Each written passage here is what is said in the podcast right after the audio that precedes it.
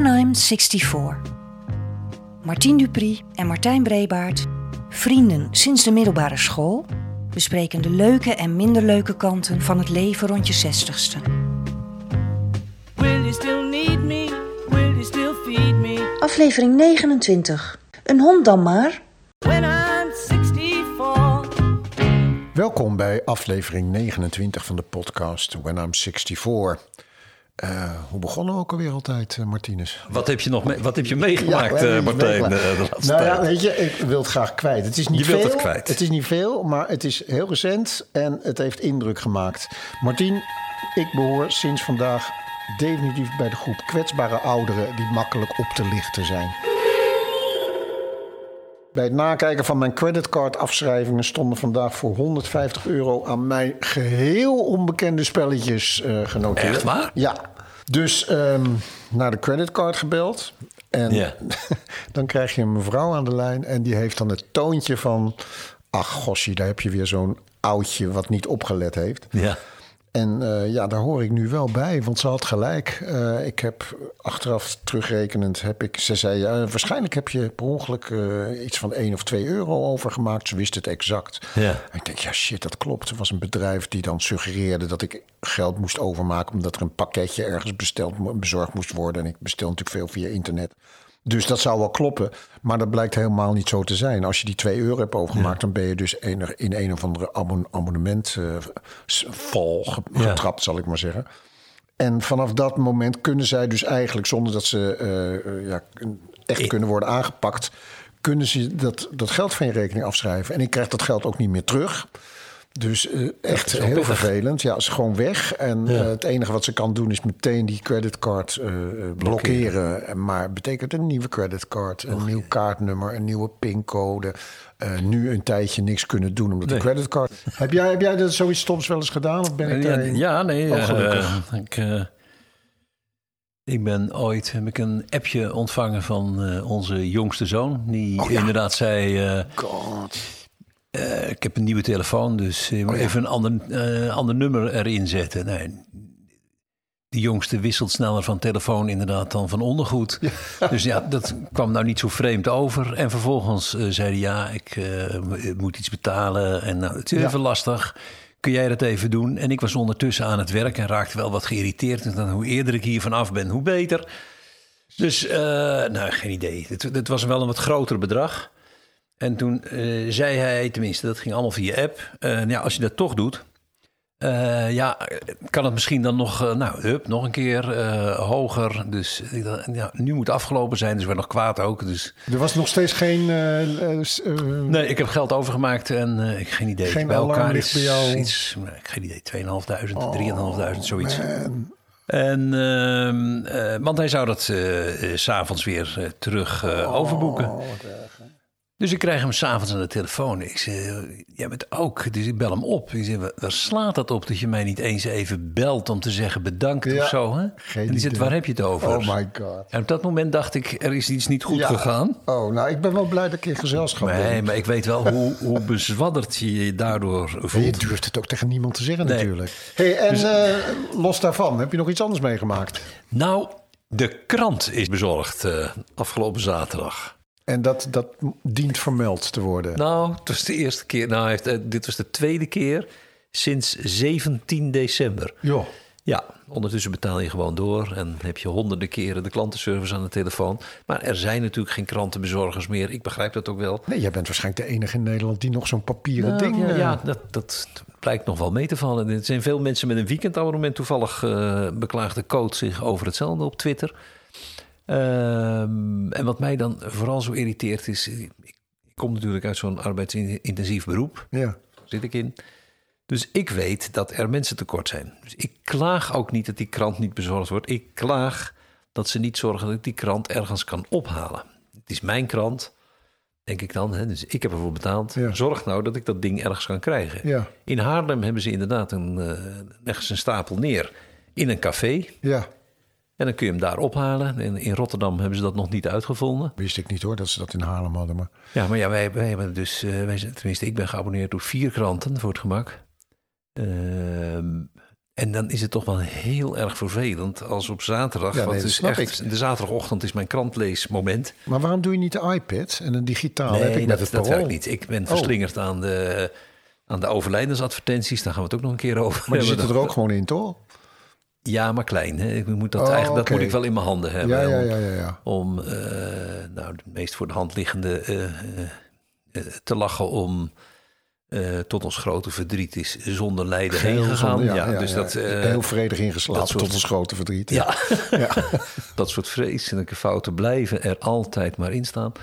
En Marianne doet al, denk meer dan 40 jaar...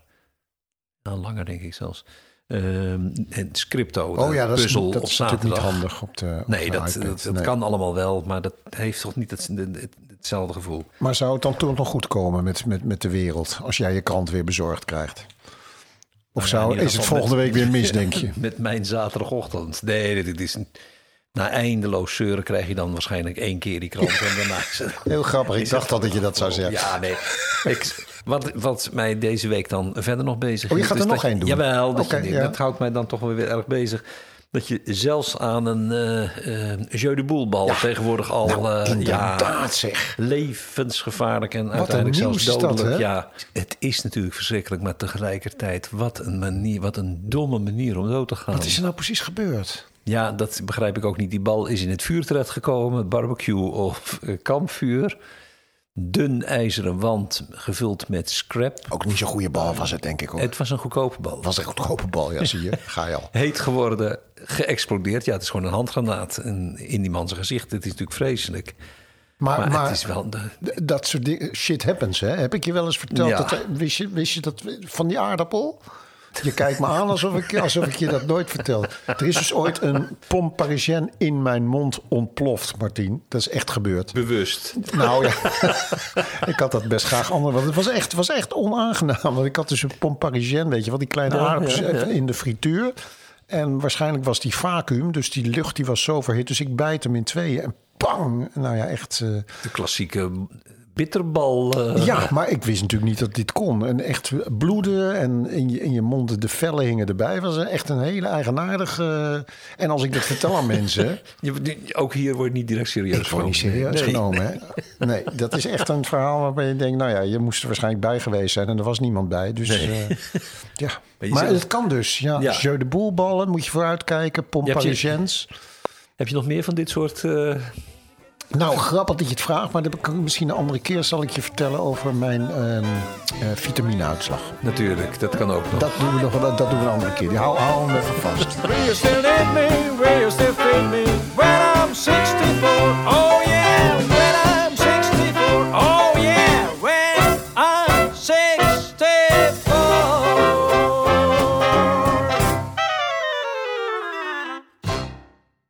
Zo, Martien, ik ben blij dat we zo aan tafel zitten, want ik wil opeens een hond. Een hond? Ja. De corona ligt net achter ons. Alle coronahonden worden weer ingeleverd. Jij wilt nu aan een hond beginnen. Ja, ik zat aan een hond te denken opeens. Natuurlijk. Maar dat vind jij niet zo'n...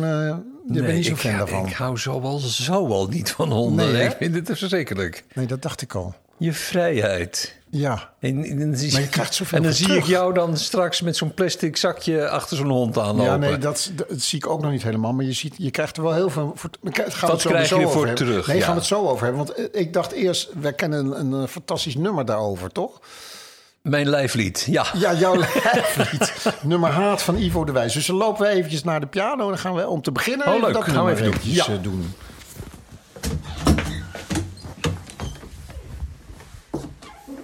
Zo, daar gaan we. Ja, je raadt al waar dit liedje over gaat. Het geboefte dat je aanblaft op de straat. Het is lelijk om te zien en het bijt nog bovendien. Oh, je moest eens weten hoe ik honden haat. Oh, je moest eens weten hoe ik honden haat. Hoe de waarde van die mormels mij ontgaat. Ja, ze kunnen nuttig zijn, met een blinde aan de lijn. Maar de rest mag van mij door de servelaat. Daarom neem ik de gelegenheid te baat. Om te zeggen waar het volgens mij op staat. al die vrienden van de mens, nog vandaag over de grens. Oh, je moest eens weten hoe ik honden haat. Ja, je moest eens weten hoe ik honden haat. Doobie-doobie, doobie-doa. Ook al zegt zijn baas, meneer, hij doet geen kwaad. Doobie-doobie, doobie-doa. Trek zenuwachtig krom en ik loop een straatje om. Dat zijn smoesjes waar je mij niet mee bepraat. Doe-wap. Als ik aanbel en het eerste resultaat doobie-doobie, doobie-doa is geblaft, daar staat een joekel van formaat. Doobie-doobie, doobie-doa. Dan riskeer ik liever niets en ik zit al op mijn fiets. Oh, je moest eens weten hoe ik honden haat. Elke hond maakt van zijn baas een psychopaat. Waf, waf, doobie-doe-waf. Oh, mijn Bonzo is mijn beste kameraad. Waf, waf, doobie-doe-waf. En mijn Fifi springt op schoot en mijn Hector geeft een poot. Het is soms net of mijn Pluto met me praat. Woef, waf. En een steun aan het politieapparaat. Doobie-doobie, doobie-doe-waf. En een heulen met de machten met de staat. Doobie-doobie, doobie-doe-waf. Mijn aversie is gegrond. Adolf Hitler had een hond. En je moest eens weten hoe ik die kerel haat. Oh, je moest eens weten hoe ik honden haat. Doobie-doobie, doobie-doa. Als verbranding in de 19e graad. Doobie-doobie, doobie-doa. Al op zwart en bruin en blond, met die strontmachines rond. Ik zal haten tot het hondenrijk vergaat.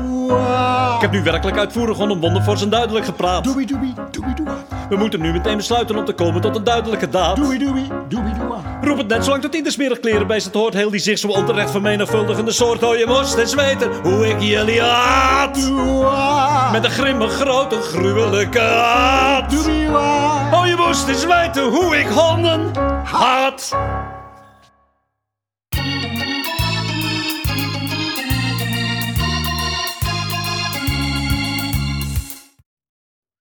Ja, Martien, die hond. Ja, ik heb dus de laatste tijd zit ik daar echt serieus over na te denken. Ik heb op internet even 7 voordelen opgezocht van het van die het kon je zelf niet bedenken. Nee, terecht, denk ik. Je kan alles op internet vinden.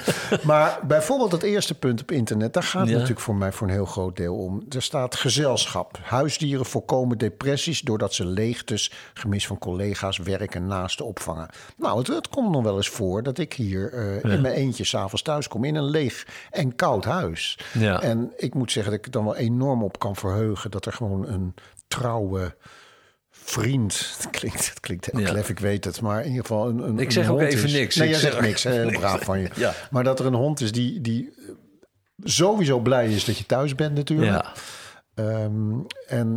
Ja. Dat geeft toch wel een soort warmte... die ik nu af en toe wel mis. Ja. Kan je iets me voorstellen of niet? Ik zie het al. Jij gaat nu meteen al je allemaal... Misschien moeten we gewoon eerst even naar je bloemetje. Ja. Bloemetje van, het bloemetje van Martien. Vanavond een gedicht. Jo. Van, je verbaas je ook nergens meer over in deze rubriek. Maar een gedicht van T. van Deel. De beste man heet Tom van Deel, maar... gebruikt als schrijversnaam, auteursnaam. T. van Deel. Gaf les aan de Universiteit van Amsterdam. Nederlands. Is niet echt een hele bekende dichter. Ik zal het gedicht voorlezen. Het is, ik heb ervoor gekozen omdat het eens een keer iets geheel anders is. En het doet me enorm denken aan hoe mijn ouders omgingen met onze kleinkinderen. En ik denk dat wij tegenwoordig dit soort gesprekken ook voeren.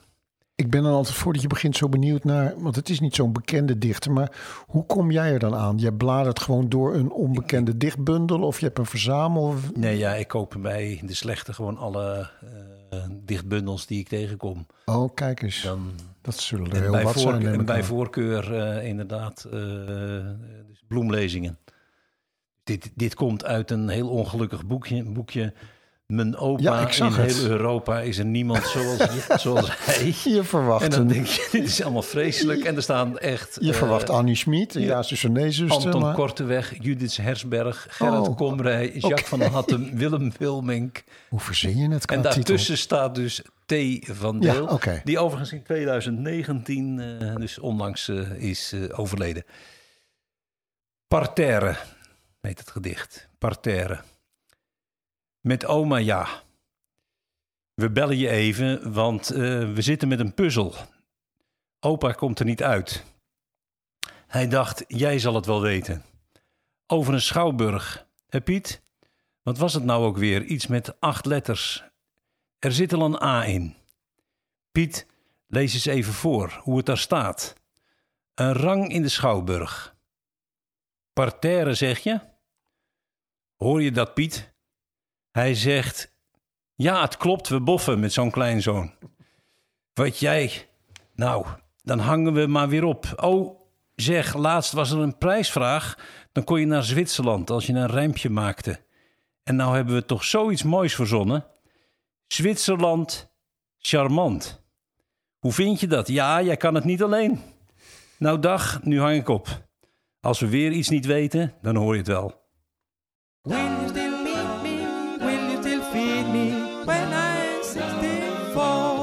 Ja. Ik noem nog even wat. Weet je wat ook heel fijn is van een hond? Nee. Een hond houdt je fit. Want een hond dwingt je natuurlijk wel om minstens 1 keer per dag met hem uit te gaan. Ja. En dan, ik hou wel van wandelen, maar ook niet altijd in mijn eentje. En als je met een hond... dan je hebt een excuus wat... en een verplichting. Ja, en ik denk niet dat ik dan 1 blokje ga lopen. Maar dat ik het ook wel leuk vind om met zo'n hond echt strandwandelingen te maken of wat dan ook. Dus het activerende.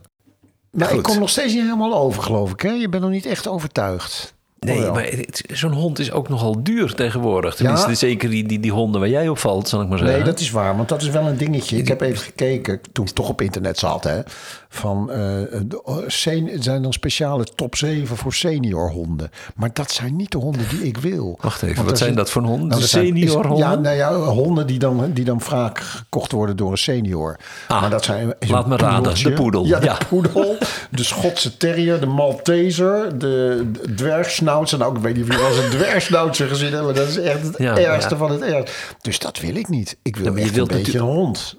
Nee, maar ja, als je natuurlijk boven de 65 bent... wil je natuurlijk niet een hond die knapper is dan jij bent. Zoiets moet erachter zitten. Dat maakt me niet meer uit. Maar gewoon, het moet wel een hond zijn die een beetje meeloopt. En liefst ook nog een beetje actief is. Ja. Maar ik krijg het gewoon benauwd van. Ja, jij kan je er niks meer voorstellen, hè? Nee, ik kan me er niks meer voorstellen. Nee, jij hebt ook nooit honden gehad, volgens mij wel. Wij hadden wel honden, maar die liepen vrij rond op de kwekerij. Hè? Ja, dus maar die hadden een hele andere functie. Die waren aan het werk. Nou, ik denk nog Robert, waar we geweest zijn bij de podcast? Die heeft een hond waar die echt onafscheidelijk mee is. Ik weet zeker dat hij ongelooflijk veel aan die hond te danken heeft. Ja, nou hebben we het toevallig wel over iemand die in een prachtig groot huis in een bosperceel in zijn eentje woont. Ja.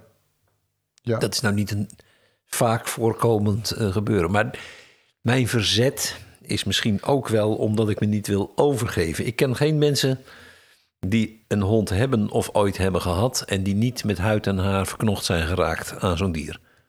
Ja, dat kan op verschillende manieren. Hè? Ja, daar verzet ik me wel wat tegen. Dat wil ik eigenlijk niet. Ja, nee, maar ik begrijp daar een heleboel. Dat zei ik net al tegen je op het moment dat je over... Ik heb ook mensen in mijn kennissenkring die over hun honden praten... alsof het hun kinderen zijn. Dat bevalt mij ook helemaal niet. Ja, en ik zie ook echt de nadelen wel. Ik zou eigenlijk een hond 2 weken op proef willen hebben, bij wijze van spreken. Om te kijken, of 2 maanden. Om te kijken hoe dat bevalt. Ja, zo werkt dat natuurlijk dan weer niet. Nee, zo werkt dat dan weer niet. Wat dat betreft is het wel net als met kinderen. Je krijgt ze en je kunt ze niet meer terugstoppen. Nee. Dus moet ik het doen of moet ik het niet doen? De quote van Coot. Over het wel of niet nemen van een hond kan ik heel kort zijn. Het antwoord is doen. Absoluut doen. Je hoeft nooit met ze naar fluitles. Je hoeft nooit langs de lijn te gaan staan blauwbekken bij een of andere sportwedstrijd. Ja, je moet ze uitlaten en dan kan het wel eens regenen. Maar met een beetje behendig omgaan met de buienradar kom je een heel eind. Je hoeft ze nooit, dat is nog het belangrijkste, je hoeft ze nooit te stimuleren om het huis uit te gaan en zelfstandig te worden. Dat gebeurt gewoon niet, ze blijven bij je. En de graad van onvoorwaardelijke liefde zou je blijvend verbazen. Dus doen.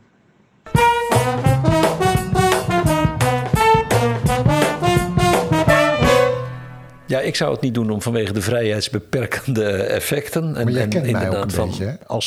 Je bent mijn beste vriend, als je mij inschat. Ik Ik weet, jij bent agenda gek. Ja.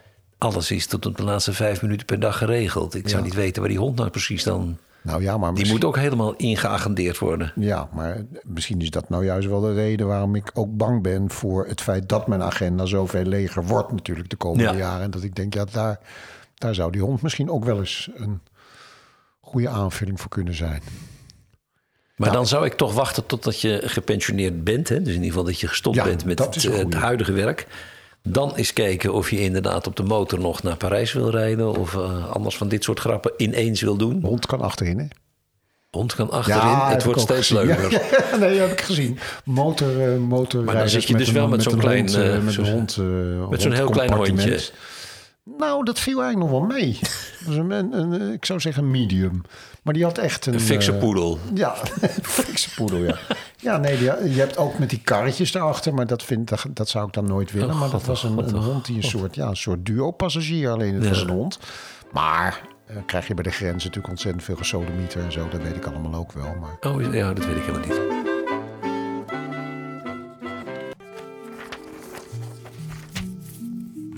Brief aan mijn vader. Elke aflevering schrijft Marijn Iwema een brief aan haar vader Martien. Vandaag de brief van woensdag 7 juni. Ha pap, eerder schreef ik het al, maar als jij en mam iets hebben laten liggen in onze opvoeding, is het thema dieren. Nou ja, dat is niet helemaal waar, want Artis en Avifauna waren wel echt favoriete uitjes in ons gezin. Nou ja... favoriet. Aan avifauna heb ik wel mijn enige echte fobie overgehouden. Namelijk die voor vogels. En ik weet nog precies hoe dat zo is gekomen. Ik liep met opa, jouw vader, door het park. En oma en Joram die liepen iets voor ons uit... toen we zagen dat in het stuk daartussen een zwaan uit probeerde te breken. Verzorgers snelden toe en begonnen het arme beest te kortwieken... Ja, dat op zich was al reden voor een trauma.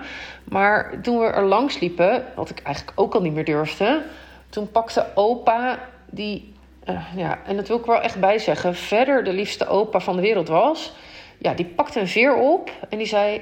Marijn, zie je hoe dik deze veer is? Als een zwaan je slaat met zijn vleugel, dan ben je dood. Ja... Nu ik er zo over nadenk, lijkt het ontbreken van dierenliefde mogelijk een intergenerationeel dingetje. Want als ik denk aan dieren tijdens mijn opvoeding, staat vooral mijn vriendenboekje me voor de geest. Weet je dat nog? Zo'n boekje waarin je al je vriendinnetjes vroeg je lievelingskleur en zo op te schrijven. Nou, ik gaf hem ook aan jou om hem vervolgens terug te krijgen met lievelingsdier, een dood dier. Maar... Is het niet tijd om dit tijd te keren, pa? Ik sleep onze kids echt naar alle boerderijen die er denkbaar zijn... en probeer ze ook alle dieren te laten aaien. Maar ook in mijn huishouden is geen dier te bekennen. Nou, jij hebt op dit front nog echt wel wat goed te maken. En je leest toch dat het hebben van honden ontzettend goed is voor lichaam en geest? Zou het niet nu toch jouw tijd zijn voor een hond? Kus!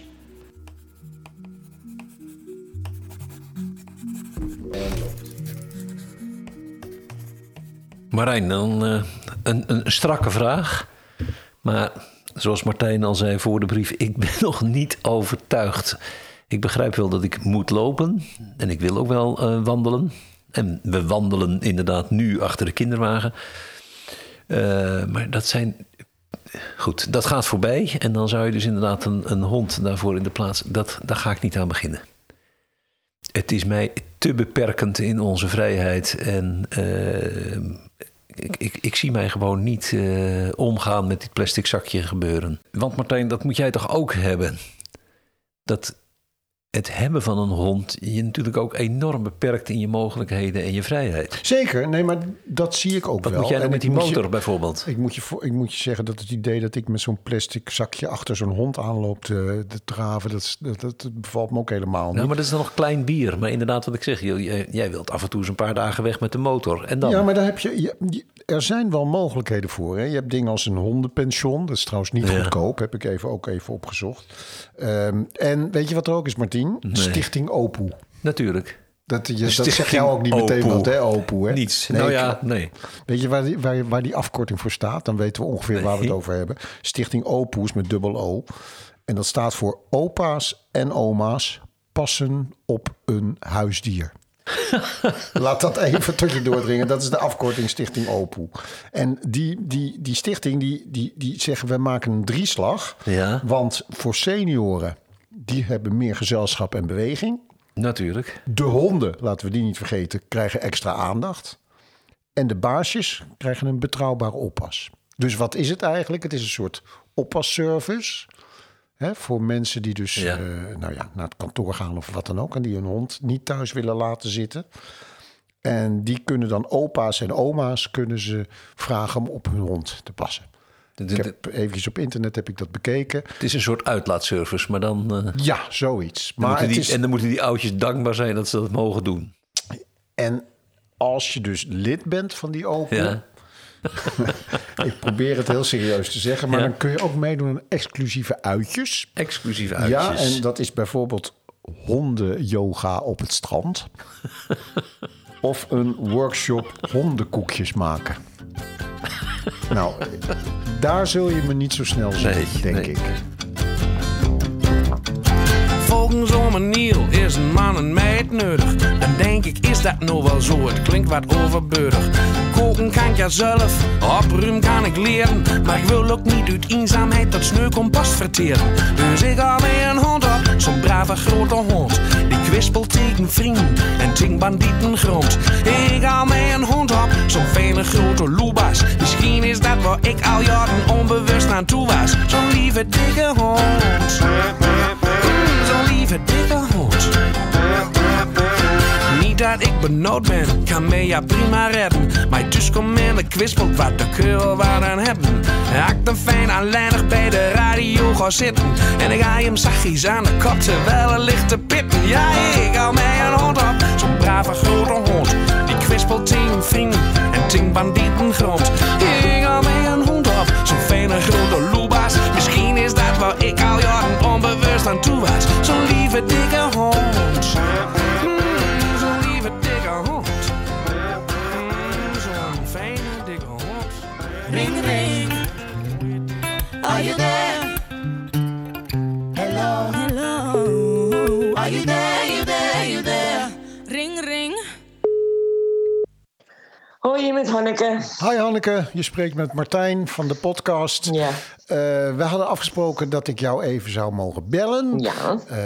Jij bent een echt iemand uit onze doelgroep, 65 jaar. En jij hebt honden. Ja. En dat komt mooi uit, want ik zit te denken over een hond. En mijn co-pilot Martien, die voelt daar niet zoveel voor. Oh. Die vraagt zich af...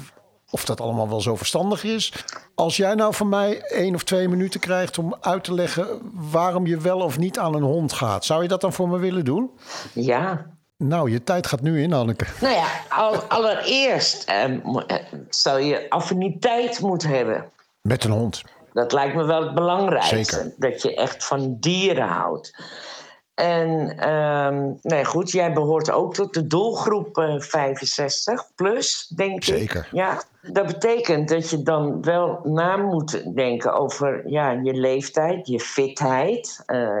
Wij hebben dan 2 honden. Doe maar. Eén is er inmiddels 8 jaar en de ander is 5. Van ja, gaan we nog aan een pup beginnen? Omdat je zelf ook ouder wordt. Nou zijn we behoorlijk fit. En wandelen vinden wij heerlijk. We vinden het heel fijn om in de natuur te zijn. Dus ja, dat is dus een groot voordeel. En ja, wij gaan dus nu samen met z'n 4 oud worden met deze 2 honden. Dus zij worden ook ouder. Ja. Ben je 65 en je gaat nu aan de pup beginnen, ja. Maar die zou ik ook met twijfels over hebben. Dat snap ik. Maar er zijn ook andere mogelijkheden natuurlijk om een oudere hond... hè? Er zijn veel honden in een asiel, ja. Hey, en je moet er wel rekening mee houden dat een hond 10 en 14 jaar oud wordt. Ja.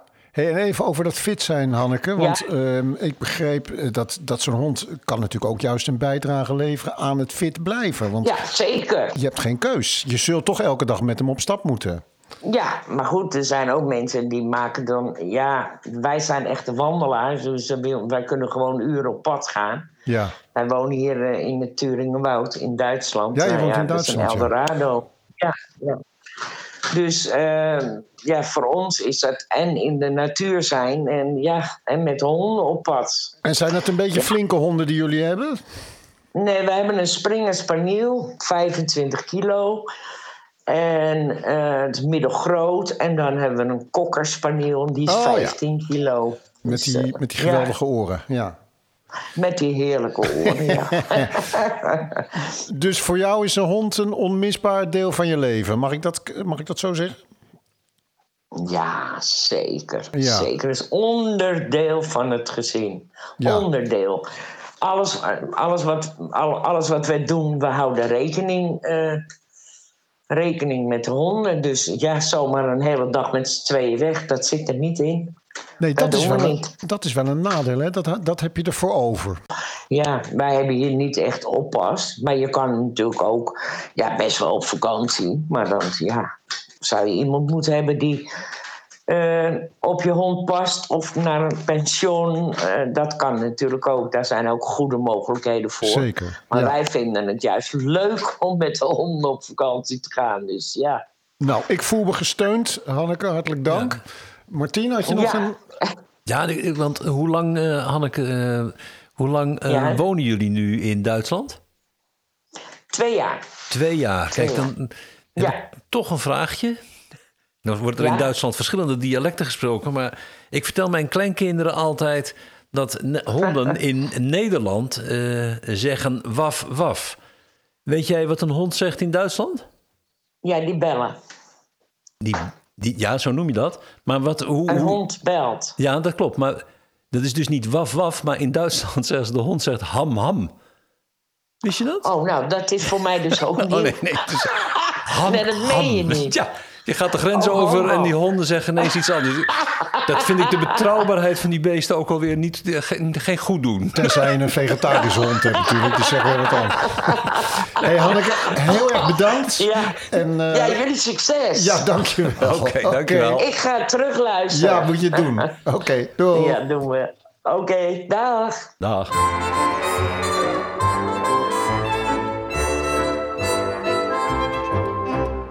Ach, nou, ik ga erover nadenken. Ik overigens even een hele andere... Even een stapje. Want waar ik me nou wel de dierenliefde in kan voorstellen... of mee heb geleefd... Ja, vissen. Is... Toch? Nee. Oh. Is in boeken. En dan hebben we het... Boeken. Ja, boeken. Oh, boeken. Dan hebben we het toch... Ik zat mij van de week af te vragen... Dat kan ik beter aan zijn vader vragen. Maar ik zat me van de week af te vragen of Hector Malot, Alleen op de Wereld... Ja. Of ik dat al zou kunnen voorlezen aan de 7-jarige kleinzoon. En ik denk dat iedereen die dat ooit gelezen heeft... Niet in het Frans, denk ik. Niet in het Frans, nee. In het Nederlands. Maar ik denk dat iedereen die dat gelezen heeft... wel gehuild heeft bij het overlijden van Joli-Cœur, het aapje. Dat is toch wel een... Ja, ik moet heel eerlijk zeggen, ik weet alleen Remy. Oh, dat is wel heel weinig, hoor. Ja. Ik moet dat maar eens gaan herlezen. Weet je wat, ik beloof je, als ik geen hond neem... dan ga ik Alleen op de Wereld herlezen. Want daar heb ik natuurlijk tijd voor dan. Nee. Goed, nou. Oké, tot hier maar even. Martijn's muzieknoot. Goed, Martien, in de muzieknoot van vanavond dacht ik... misschien is het wel eens leuk om even te hebben over het verschil tussen componeren en arrangeren. Ja. 2 termen die... Zegt het jou wat? Waar denk jij dan meteen aan bij arrangeren? Ja, het spijt me, maar dan denk ik dus direct aan New York, New York. Nummer wat Liza Minnelli volgens mij als eerste gebracht heeft. Ja. En toen was het aan de straatsteden niet te slijten. Daarna is het door Frank Sinatra en consorten onderhanden genomen en een wereldhit geworden. Oké, ja. En het gaat natuurlijk net om dat onderhanden nemen. Ja. Er is een bekend verhaal over Toon Hermans, die met een voice recorder door de duinen liep. En dan zingt hij een melodietje, bijvoorbeeld een ballon, een ballon, een ballonnetje. Ja. En dat nummer, dat wordt vervolgens toegeschreven geheel aan Toon Hermans. Dat wil zeggen dat alle auteursrechten ook naar hem toe gaan. Hij heeft natuurlijk de melodie geschreven, maar je zult met me eens zijn dat een nummer niet alleen uit de melodie bestaat, maar ook de akkoorden en de sfeer en de instrumentatie. En die werden dus in dit geval allemaal door een niet genoemde arrangeur gedaan, terwijl Toon eigenlijk met al het geld vandoor ging.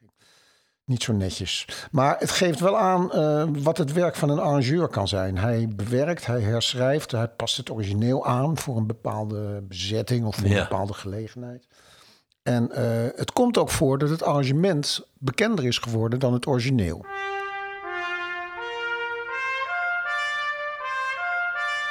Dat herken je meteen, hè? Niet alleen aan het thema, maar ook aan de koperblazers natuurlijk. Dat feestelijke. En zeker hier bij de misstemmigheid. Ja, precies. Ja. Dus dan denk je meteen schilderij tentoonstelling van Mussorgsky. Ja. Het grappige is dat je er nu naar geluisterd hebt in de orchestratie van Ravel. Terwijl oorspronkelijk dit is hoe Mussorgsky het heeft geschreven. Het is oorspronkelijk een stuk voor piano. Heel veel mensen weten dat niet eens. Nee. Hier hoor je overigens ook dat het tempo heel verschillend is. Hè. Dat kan ook de keuze van een arrangeur zijn. Is in dit geval niet zo, want er staat gewoon tempo giusto boven beide partijen. Dat zegt ons nog niet zoveel, want tempo giusto betekent alleen het juiste tempo. Ja. Het leuke is van dit stuk is ongelooflijk vaak gearrangeerd. Ook voor door verschillende arrangeurs voor hetzelfde symfonieorkest. Dat kan je mooi naast elkaar leggen. Maar ook bijvoorbeeld voor een versie voor carillon en koperblazers. En dan vind ik het interessant worden. Want dan moet je als arrangeur natuurlijk echt aan de bak. Hè? Ja. Wat ga je weglaten? Wat ga je toevoegen? Wat zou de componist bedoeld hebben als het alleen carillon en blazers was? Nou, een mooi voorbeeld daarvan is het album Rock Swings van Paul Anka. Dat zijn allemaal rock classics die bewerkt zijn voor big band. En die Paul Anka op zijn crooner manier zingt. En ik laat je horen Nirvana meets Paul Anka.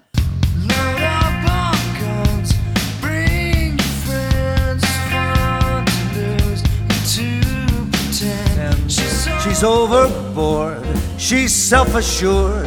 Oh no, I know. A dirty word, hello, hello, hello, how low. Hoe die wanhoop van Kurt Cobain eigenlijk heel mellow gemaakt is, hè? In het arrangement, ook in de manier van zingen. You're stupid, contagious, here we are now. Entertain us, I'm alive. Met name de melodie is natuurlijk zelf, de tekst ook. Akkoorden voor een deel ook, maar wel natuurlijk uitgebreid. Ja, mooi hè? Dat is mooi gedaan. Prachtig, ja, het is wat dat betreft een leuk album. Toen ik dit aan het voorbereiden was, kwam ik ook iets heel leuks tegen. Als we het dan over arrangeren of componeren hebben. En dat is een werk van Max Richter. Ik laat je eerst even horen waar Max Richter... dat is een moderne Duitse componist die met name in de... minimal music nogal actief is. En hij heeft zich laten inspireren door dit Music for the Millions fragment.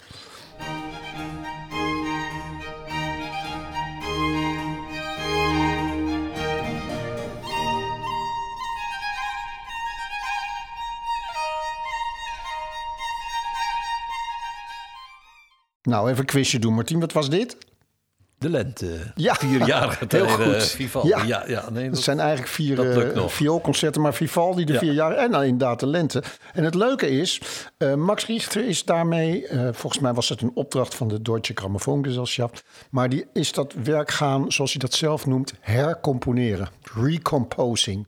En wat heeft opdracht? Sorry? In opdracht? Ja, ik geloof dat in opdracht is gebeurd. Ja. En wat heeft hij gedaan? Hij heeft eigenlijk, zoals het een postmodernistisch kunstenaar betaamt... hij heeft 1 element van Vivaldi genomen. Ja. In dit geval die kwinkelerende vogels. Mm-hmm. Daarvan dacht hij, dat kan ik gebruiken. En maar verder hoor je 75% Max Richter. Je hoort elektronica, je hoort synthesizer, je hoort drones. Maar ik weet zeker dat er momenten zijn dat je denkt... ik ken dit. En dat je... Door dat vogelmotief wat hij terug laat komen... dat we ook weer in de Vivaldi-sfeer zitten. Dus Max Richter heeft ook de lente gemaakt. Recomposed van Vivaldi. Daar gaan we even naar luisteren.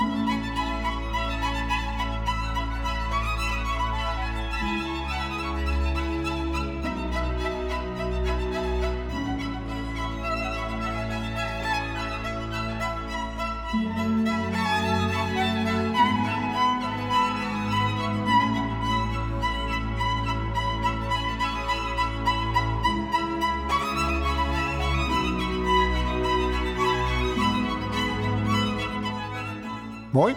Prachtig. Ja, hè? Ja, ik vind het ook wel mooi. Sommige mensen vinden het kitsch, maar... Nee, ik zou er wel... kunnen wennen. Ja. Dat echt, vraag is nu natuurlijk wel...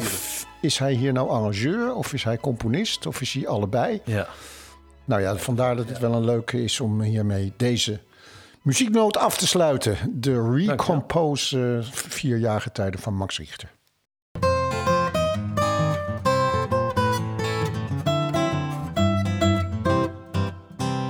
Het is weer omgevlogen. Aflevering 29 van When I'm 64 zit er weer op. Kijk in onze show notes naar ons mailadres en ons Instagram-account. En hoe meer reclame je maakt natuurlijk, als je dit een leuke podcast vindt, zegt het voort. Tot de volgende keer. Doeg!